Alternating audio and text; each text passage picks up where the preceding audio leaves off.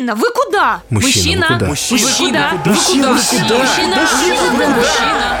Всем привет, это Григорий Туманов, это подкаст «Мужчина, вы куда?».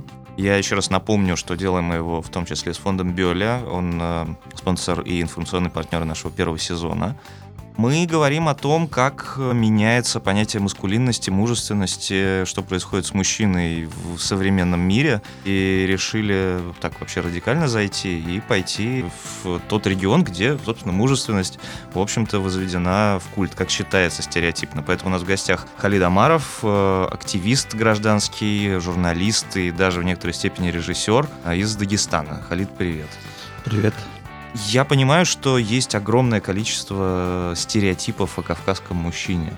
Какое-то совершенно безумное, потому что я сам наполовину армянин, и я помню своего отца, который вроде был, ну, более такой городской, но нет-нет, у него проскакивали какие-то вещи в духе... Ну, то есть он воспитывал все равно меня в каком-то там относительном культе, там, не знаю, силы, честности, вот этого всего. Как, как сейчас это на Кавказе выглядит? Ну, на самом деле, вот вы Мгм. сказали, что у вас отец армянин. Мгм. Для меня вот в 21 веке, э, так скажем так, городские армяне, это вот та самая аристократия, какой я хотел бы видеть, да, то есть люди, которые, которым не чужда именно Мгм. вот эта мужественность, немножко в горском понимании, Мгм. то есть таком жестком понимании, ирландском, может, даже, да? Ирландском, да-да. Да. а, С другой стороны, а, они достаточно аристократичны, и они умеют говорить, то есть дипломатия тоже присутствует. А если говорить уже о Кавказе, да, то есть по факту-то, как оно было, например, 90-е годы, когда я еще пешком по столу ходил, я помню, что сам по себе кавказец, это вот, если не считать определенных там морфологических отличий, это был типичный человек, как для средней полосы России, только там темнее волосы, допустим, да, и там нос чуть больше может быть, да. А по факту не было определенного стиля, который отличал бы кавказца. Мы говорим вот среднего городского кавказца, да, опять-таки. Но вдруг в 90-х, в середине, в конце 90-х уже пошли определенные отличия. Например, э, начала влиять религия на человека, то есть это было возрождение религии второе. Э, Одни для себя взяли форму, это восточную, там, арабскую, может быть, да, и в одежде, и в поведении модели, и, и, в принципе, во внешности, там, где это от них зависит. Другие, опять-таки, пошли уже по своему этническому пути, то есть уже начали уже элементы одежды с именно э, с традиционно кавказскими узорами даже, да, то есть Мгм. пошли вот, это уже ближе, правда, к 2000 годам было. А по сути это полное изменение пошло сейчас, когда люди уже определились, стали начали себя уже видеть отдельно, да, то есть вот притерся, как говорится, леденец, который во рту разжевывался, он притерся. Ага. То есть сейчас уже, на самом деле, для меня кавказец, он уже вот даже внешне, он, Ага. он выбрал себе скандинавский стиль некий, да, то есть кавказская борода, она осталась кавказской бородой, если раньше она ассоциировалась именно с религией, сейчас нет уже. Кавказец, просто он носит бороду, потому что он кавказец. Потому что как же без бороды? Да, как как, да, на ходить, самом да? деле. Ну да, почему ходить как лох? По той же причине пошли подкороченные усы, да, то есть это выглядит более брутально, более мужественно. Ну а именно если брать отношения к людям между собой, к женщине опять-таки, да, мне кажется, да, некие отличия пошли, но все-таки стереотипность это осталась. То есть не все стереотипы нарушены, и не все они неправдивы, так скажем. Мгм. Ну вот, а вот вас как воспитывали а, в детстве? Я не знаю, что вам, чему вас отец учил, например? Ну, отец меня ничему не учил, Ага. не участвовал в моем воспитании, то есть Ага. э, его у меня в принципе и нет. О, Ну, он есть, но его нет, так скажем так, вот да. так. А, Ну, меня воспитывала моя мама, мои дедушки, мои, э, потом мои дяди, то есть, э, в общем, я не, не страдал недостатком, скажем так, внимания родственников мужского, Ага. скажем так. Вот да. именно мужское воспитание, как оно выглядит. Э, Ну, мужское воспитание, на самом деле, конечно, наверное, как и во всем мире, хотя говорят, что на Кавказе так воспитывают, во всем мире ребенка учат, что он должен быть мужчиной, что мужчина должен быть немножко суровым, но при этом дипломатичным. Ну, одно, конечно, перекос Кавказа, когда вот дипломатичность, она своеобразная, скажем так, да. Очень. Да. А, то есть все хорошо, пока все по-моему, а потом уже дипломатия на этом заканчивается. Наверное, то же самое было и у меня на самом деле. Я сейчас не могу даже точный анализ провести.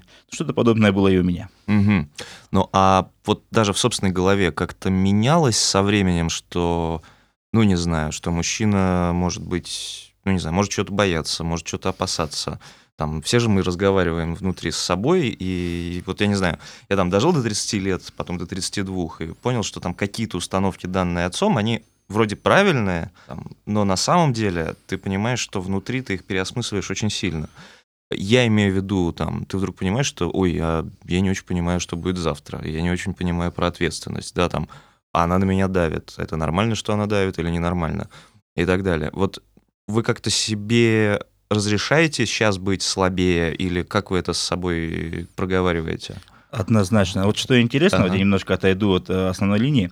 А, мужество, скажем так, мне прививала именно мама. Вот. Ну что интересно. Да, она аристократ, она учитель, она учитель то ли первой, то ли высшей угу. категории, стыдно, но я не помню она краснодипломник, э, она золотой медалист, но она мне прививала некое мужество. То есть она, да, она меня заставляла, допустим, до 10 часов вечера сидеть учить уроки, а потом бегом на тренировки. Или наоборот, на тренировки, mm-hmm. потом бегом учиться.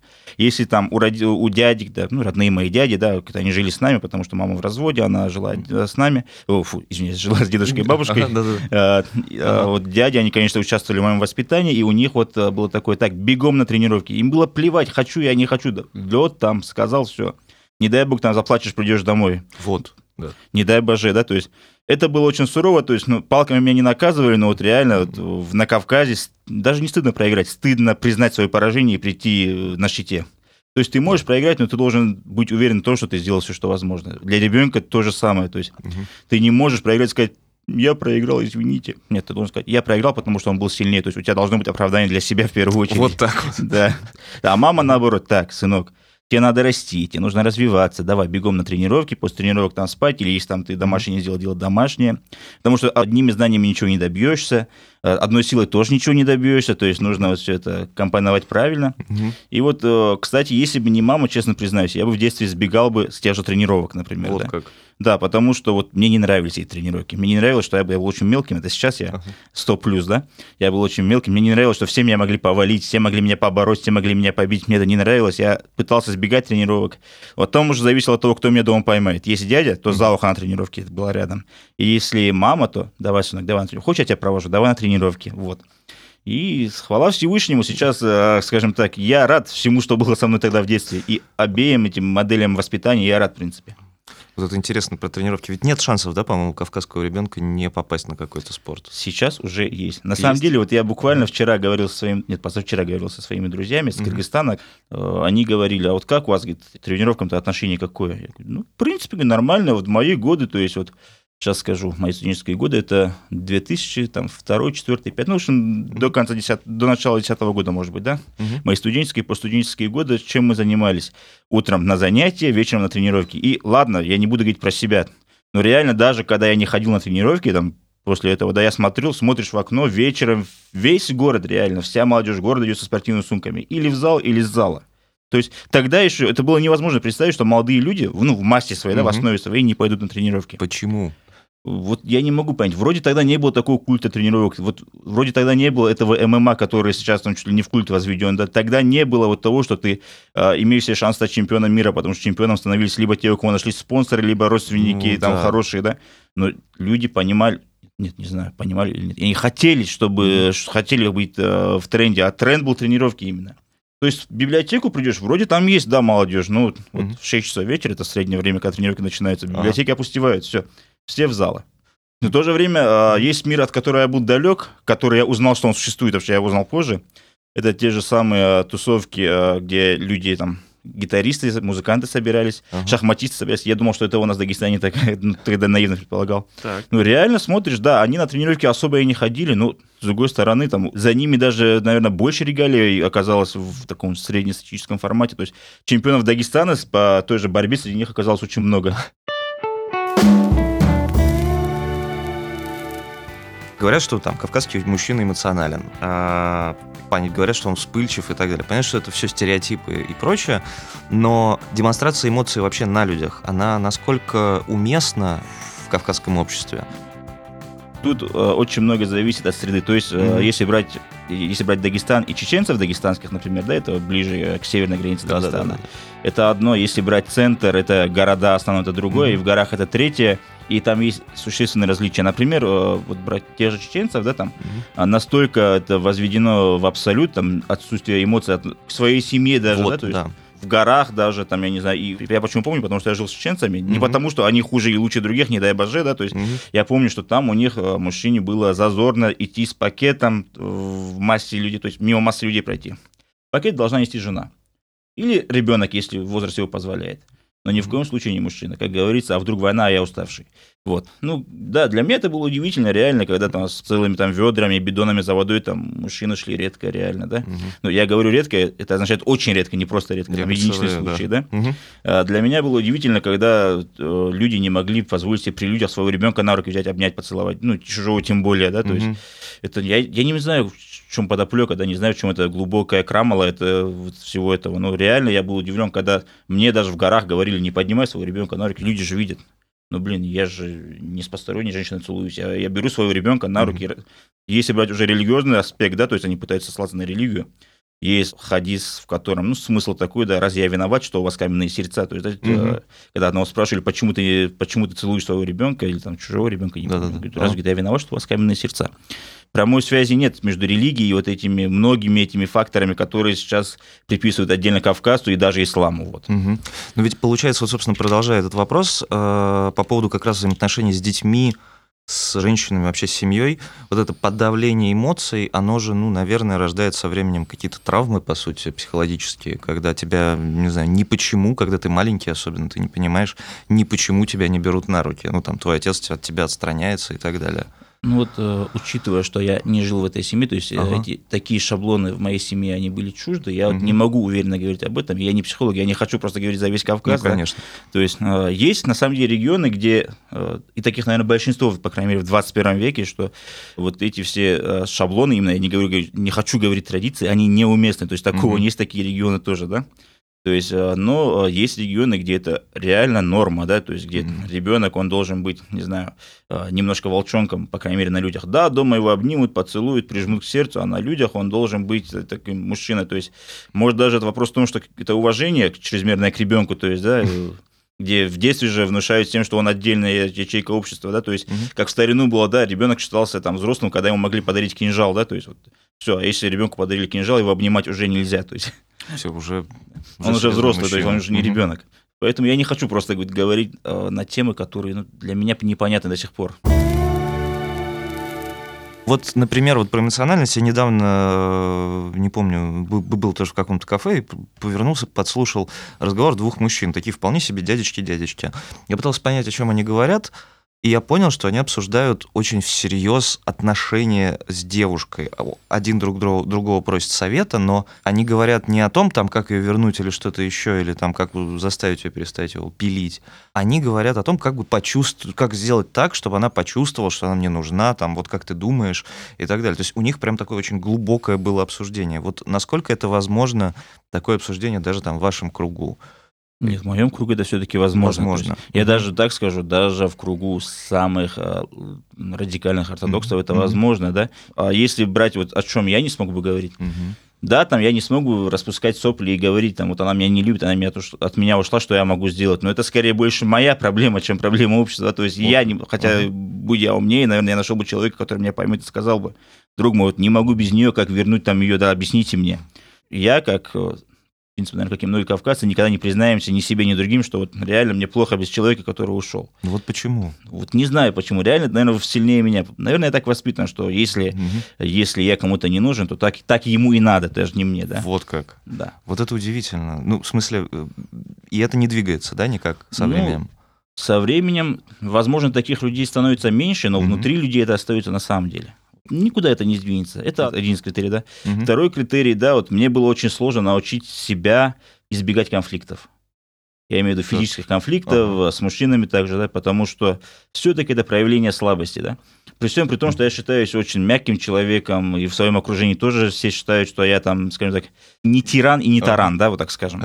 Но мне было очень сложно, и сейчас порой не получается, да, когда есть случаи, когда вот у тебя два пути, да, там, или пойти снести кому-то голову, или ну пойти, обойти просто эту голову и уйти дальше, то я предпочту снести голову, потом обойти ее и уйти, вот так скажем. Вот так. И это неправильно, я знаю, что это неправильно, то есть до сих пор я понимаю, что это неправильно, что бывают конфликты, которые зародились из ничего, что их нужно избегать избегать, что это в моем понимании, или даже в понимании моего круга это конфликт, да, Почему-то то же самое в этой же Москве я могу себе сказать, хорошо, хорошо, я ухожу, все нормально. Ага. А у себя на Кавказе на меня давит общество. То есть, да, я не могу сказать, потому что завтра я буду думать, что обо мне подумают, вот слабак дал задний.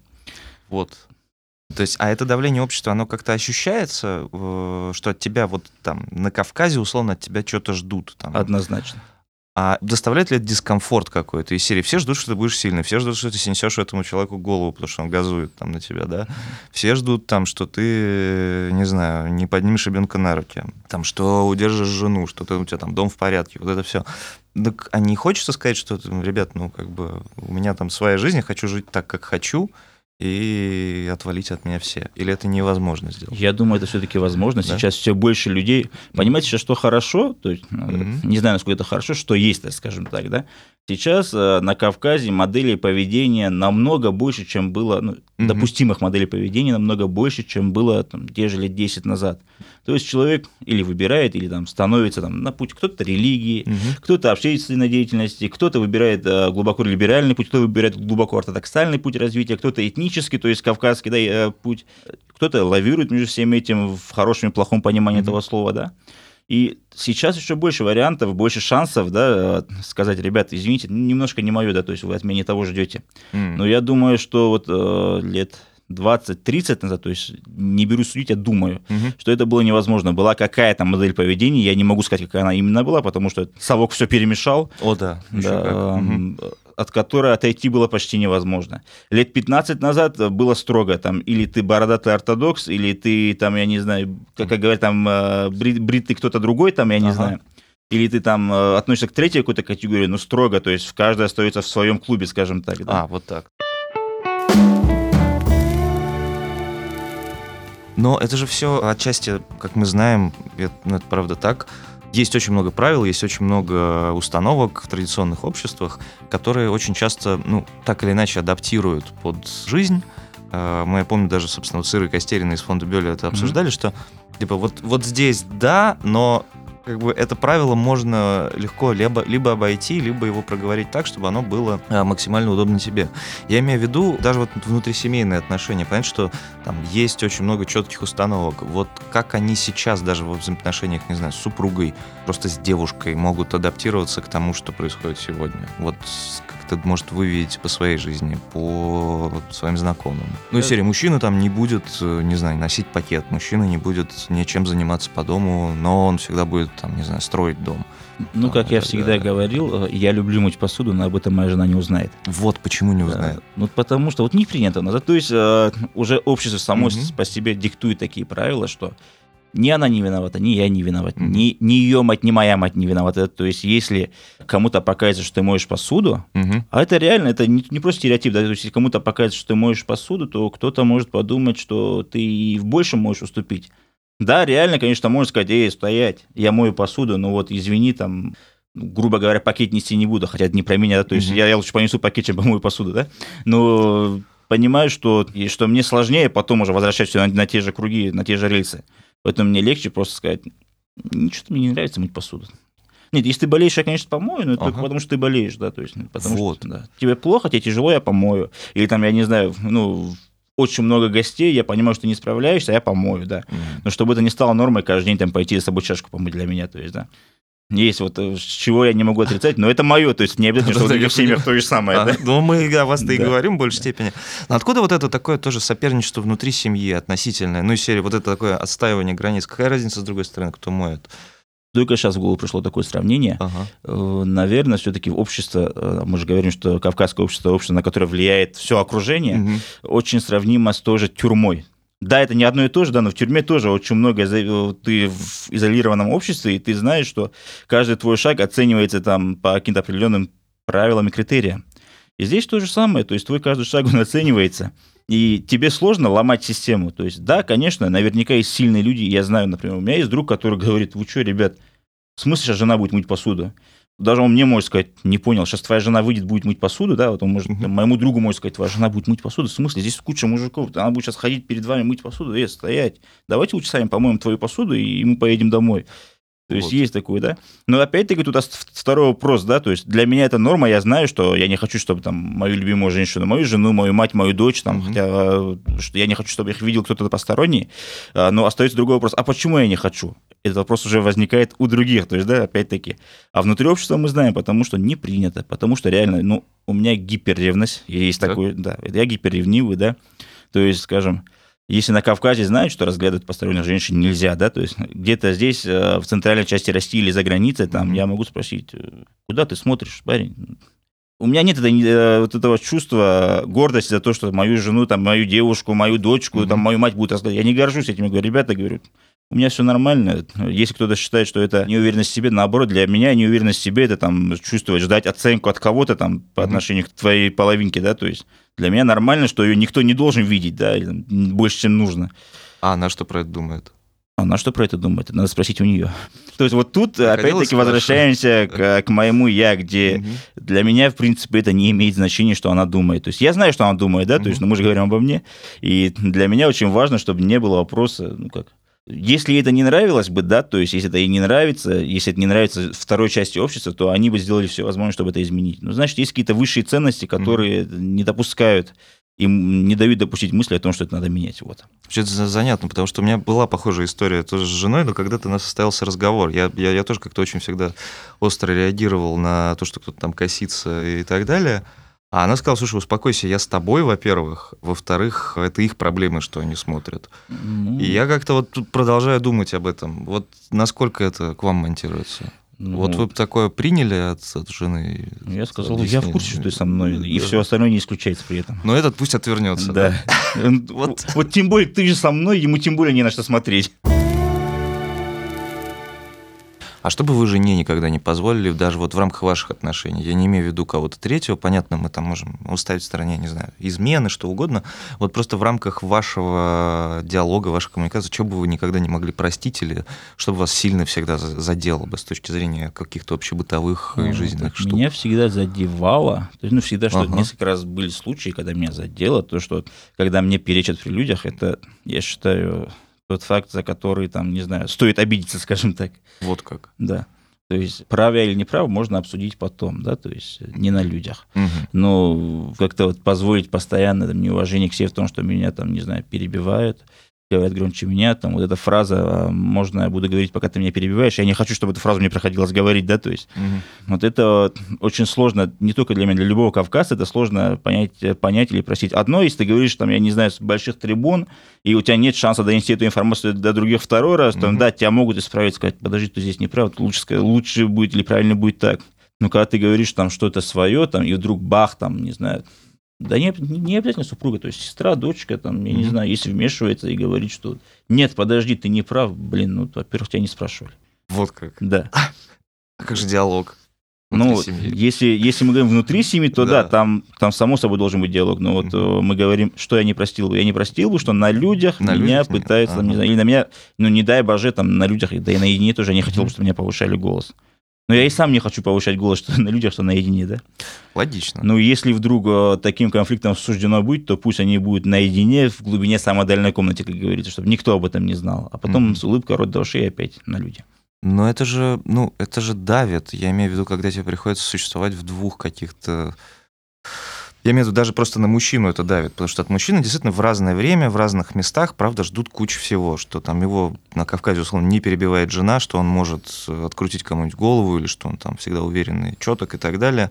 Там где-то еще от него ждут, что он будет зарабатывать э, денег достаточно, mm-hmm. где-то еще что-то. Я имею в виду, что на мужчину же давит, если подумать, сегодня тут дофига всего, учитывая, что параллельно на мужчину давит еще история о том, что он как-то должен сейчас меняться, да, там появились. Я вам эти... больше скажу, на женщину еще больше давления оказывается и обществом, и ожиданиями, и, в принципе, своими требованиями к себе тоже. То есть я не забываю никогда, что как ни крути, э, на Кавказе женщина, ну, сложилась так, что сейчас в невыигрышном положении. То есть, да, mm-hmm. с этим нужно бороться, то есть, да, ну, без фанатизма. То есть, да, есть то, что считается в какой-то части общества неправильным. По факту я, как мусульманин, считаю это правильным. Есть, наоборот, то, что я считаю неправильным, где-то считается это правильным. Но так или иначе, я вынужден признать, что какие-то традиционные нормы, какие-то, я не знаю, общественные нормы, это даже не традиционные, наверное, современные даже нормы, да, вот это все это оказывает некое давление на женщин больше, чем на мужчин, это нельзя отрицать. Так что тут говорить, что вот мужчине приходится терпеть, женщине тоже приходится терпеть. И больше, вот. чем мужчине. И вот то, что я сказал до этого, это, в принципе, пример того, что я понимаю это, я все равно говорю. Вот эта фраза «молчи, женщина», она все-таки присутствует и у меня тоже. Вот, вот как. Если я правильно понимаю, что кавказскому мужчине очень важна, ну, внешняя сторона, да, в том числе. Я имею в виду то, как он выглядит. Если говорить о, действительно, о внешности, о том, как кавказский мужчина, не знаю, выбирает себе одежду, за собой ухаживает, любит ли он одеваться, и насколько нормально признаться в том, что ты там следишь за модой. До сих пор и даже сейчас а, следить за модой мужчина на Кавказе достаточно сложно совместимо mm-hmm. два, два термина, скажем так, mm-hmm. да. Mm-hmm. То есть мужчина, да, может выглядеть там симпатично, там красиво, может там выбирать определенные там э, направления моды и стиля, но при этом нельзя забывать, что это должно быть мужественно, брутально. Mm-hmm. То есть, э, когда я вижу, что там, не знаю, джинсы в обтяге, там, не знаю, из-под которых трусы торчат, mm-hmm. ну, я этого не понимаю реально, да, то есть ну, с другой стороны, я заметил, что я не понимаю длинные волосы на худошавых там ребятах готического внешности, готической внешности, uh-huh. но при этом я понимаю, там, качко с длинными волосами я понимаю, то есть это мое Да, не потому что там, да, я их боюсь и боюсь там их не понять, да, нет. Просто я реально понимаю, что на них это смотрится мужественно, на этих смотрится, на мой взгляд, не мужественно, может, поэтому это может субъективное. То есть, как у психолога я сейчас как на духу говорю об этом, да. Интересно. Поэтому мода и на Кавказе, она всегда была своеобразная, как я в самом начале сказал, да, сначала там, ну, совок у всех было там 2-3 стиля одежды. И там ну, были... просто не было одежды, да? Да, были говоря. стиляги, которые как-то умудрялись, изгалялись, mm-hmm. что-то находили для себя, ну, как я понимаю, то есть mm-hmm. я даже не помню, я понимаю это, да. Потом 90-е, 2000-е, когда там люди открыли для себя, скажем так, да, какие-то там бутики, когда они стали доступны. То есть на Кавказе мы знаем, что денег мало. Ну, по-прежнему, да. Они, да, они есть у какой-то прослойки населения, и я это знаю, как они одеваются, да, то есть я, я не могу всегда знать, как они хотят одеваться. А сейчас, да, все стало доступно, и вот если брать свое окружение, да, то есть это те, кто недавно ходили там в брюках, в рубашках, а до и после, там где-то до, где-то после ходили там, я не знаю, в афганских а, длинных кафтанах. Угу. Сейчас уже а, интегрируясь в современное общество, интегрируясь в современную моду, даже, да, можно себе позволить тот же самый скандинавский стиль, да, то есть mm-hmm. э, клетчатая рубашка на выпуск, там, я не знаю, джинсы подвернутые, там, удобные мокасины. Mm-hmm. Я, по-моему, себя описал сейчас. Ну, в общем, да, да, да, да, да. Для тех, кто нас опять же слушает, Халет э, сейчас выглядит действительно очень по-скандинавски. Да, и при этом я понимаю, ага. что это и по нормам кавказским, да, то есть я разделяю кавказские нормы и религиозные нормы, ага. да, это, это нормально. То есть мужчина никогда, ну, что отличало мужчину на Кавказе от,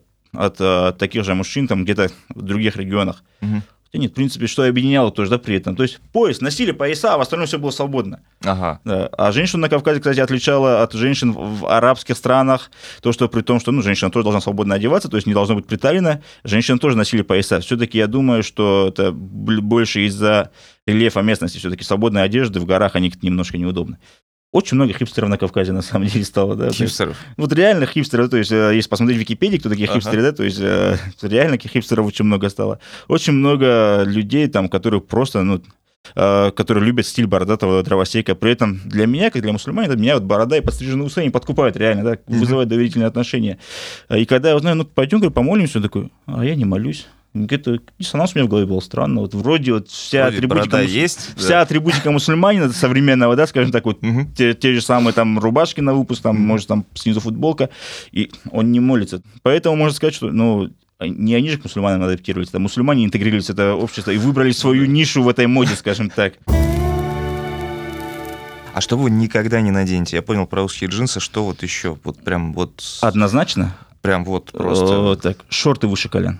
Это понятно, это религиозное больше. Да. Это хорошо. Что еще? Не знаю. Цветастую рубашку. Могу одеть. Пиджак с леопардовым принтом. И, скорее, мой субъективно, не люблю леопардовый принт, если это не настоящий ага. леопард. Не настоящий леопард, да. вот как. А кто для вас вот икона стиля мужского? Вот, вот на кого бы вы ориентировались? И где вы смотрите вообще, идеи черпаете для того? Ну, вообще, в принципе, у меня не так давно появился, скажем так, почти личный стилист. Он, он достаточно популярен в Москве, этот человек. И для меня это было дикостью, что кто-то просит меня сфотографировать свой гардероб, там, посмотреть, что у меня есть в шкафах. У меня, в принципе, в шкафах было там две пары брюк, там, грубо, да, там, и три ну, да. пары обуви, или наоборот, и несколько рубашек. Угу. Она так посмотрела, говорит, ага. Она мне уже начала показывать, как я должен выглядеть, в принципе, чтобы не выйти из своей зоны комфорта, там, не выйти из тех форматов, которых я придерживаюсь. Угу. Ну, а если брать, что было до этого, не знаю, он, наверное, вам не знаком, а, Крис Коста. Ага. Тот самый так называемый инспектор Zero, это, в принципе, это тренеры. Тренеры по огневой подготовке. Ну да. Я одевал э, тактические штаны, угу. и до сих пор их одеваю, в принципе, реже просто, да, там, флисовые куртки, и для меня это было комфортно, и если мне не нужно пойти на свадьбу или на светский раут, я, в принципе, до сих пор так одеваюсь. Хорошо, а когда вы фотографировали свой гардероб, у вас не было вопроса, господи, чем я занимаюсь сейчас? Был. В смысле, я вообще мужик или не мужик? Был и до тех пор бывает. Господи, вчера мне нужно было увидеться с друзьями, а я остановился в гостинице. Они спрашивают в группе, ты где? Я говорю, ребята, я говорю, ищу утюг, не могу рубашку погладить. Потом, блин, думаю, чем я занимаюсь? Господи, я, я мог спокойно пойти в джинсах и, там, и в другой рубашке или футболке, а я ищу утюг. А вы, ну не знаю, засыпая вечером, можете ли себе признаться в том, что вам от чего-то страшно? Ну, не знаю, страшно, что у вас все-таки, ну, там специфическая работа, да, это журналистика, это активизм, это правозащита. У вас семья, у вас э, там фильмы, прочее. Вы можете себе как-то сказать из серии, слушай, дружок, а вообще, вообще стрёмно как-то? Ну, как Ну, на духу, как у психолога. Честно признаюсь, я всегда знал, что я трус. Вот, Я всегда себе в этом признавался. Сейчас я не боюсь говорить об этом громко. вот как. Я не боюсь сказать громко, да, я боюсь, да, то есть, Мгм. да, мне страшно. Мне страшно, что завтра меня закроют. Потому что ребят получше меня закрывали, ребят похуже меня закрывали, ребят похожих на меня закрывали, да, вот, ас- э, там, не знаю, пользуясь случаем того же Абдулмамина Гаджиева закрыли, который ни в чем, в принципе, не в чем было его обвинить, в принципе, его Вот, наверное, закрыли. нужно пояснить слушателям, если можно, кратко. а, Абдульмамин Гаджиев, журналист, э, который вел, в принципе, даже не религиозную, ну, религиозную, тоже светскую и экономическую э, колонку в газете «Черновик». мгм, Ему инкриминируют сейчас финансирование терроризма. Да. Инкриминируют, основываясь на том, что он в 2000, там, то ли 2012, то ли 2013 году брал интервью у человека, который позже был признан террористом, позже был признан террористом, и позже обвинялся в финансировании террористической организации, которая позже стала террористической организацией. Вот. Такое непонятная такая длинная речь. Мгм. И сейчас пять месяцев или почти пять месяцев мы бьемся за то, чтобы масштабировать эту проблему, чтобы раскрыть э, глаза общества на эту проблему, потому что пять месяцев абсурдные просто суды, следствие, от следствия к суду, от суда к следующим следственным мероприятиям идут непонятные просто действия, где нет ни одного факта, доказывающего э, вину человека, но, видимо, есть установка посадить человека. Мгм. Вот. э, И мы понимаем, что только общественный резонанс, и, скорее всего, и, и спас его, что до сих пор не было обвинительного приговора. Вот. Вот, да, чтобы просто наши слушатели были в курсе, потому что мы, наверное, обсуждаем очень специфические для них вещи. И вот говоря Да. о том, что боюсь ли я, да, я боюсь, что ну, если не следующим, то через один, то и за мной тоже придут, да, то есть потому что вопросы, э, почему я там, не знаю, стою на одиночных пикетах, уже задаются, да, то есть если они задаются, то Мгм. завтра могут быть заданы вопросы других кабинетов, почему он еще может туда выйти. Да, почему он не сидит там, где, откуда его не выпустят на, на пикет. То есть это логично. То есть я боюсь, я не стесняюсь э, говорить об этом, потому что, ну, наверное, с возрастом понимаю, что не боится только сумасшедший. М. Ну или идеологический человек уверен в том, что за пределами этого страха находится что-то большее. Ну что ж, это был Халид Амаров, правозащитник, журналист, э, режиссер, теперь уже и городской активист, если я все правильно перечислил. Да. Мы говорили о том, как меняется мужчина на Кавказе и вообще, как, как на самом деле устроена маскулинность на Кавказе, потому что о ней было куча стереотипов. Носите подтяжки, носите клетчатые рубашки, не стесняйтесь.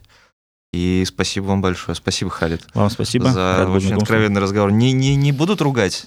Не знаю. Наверняка будут.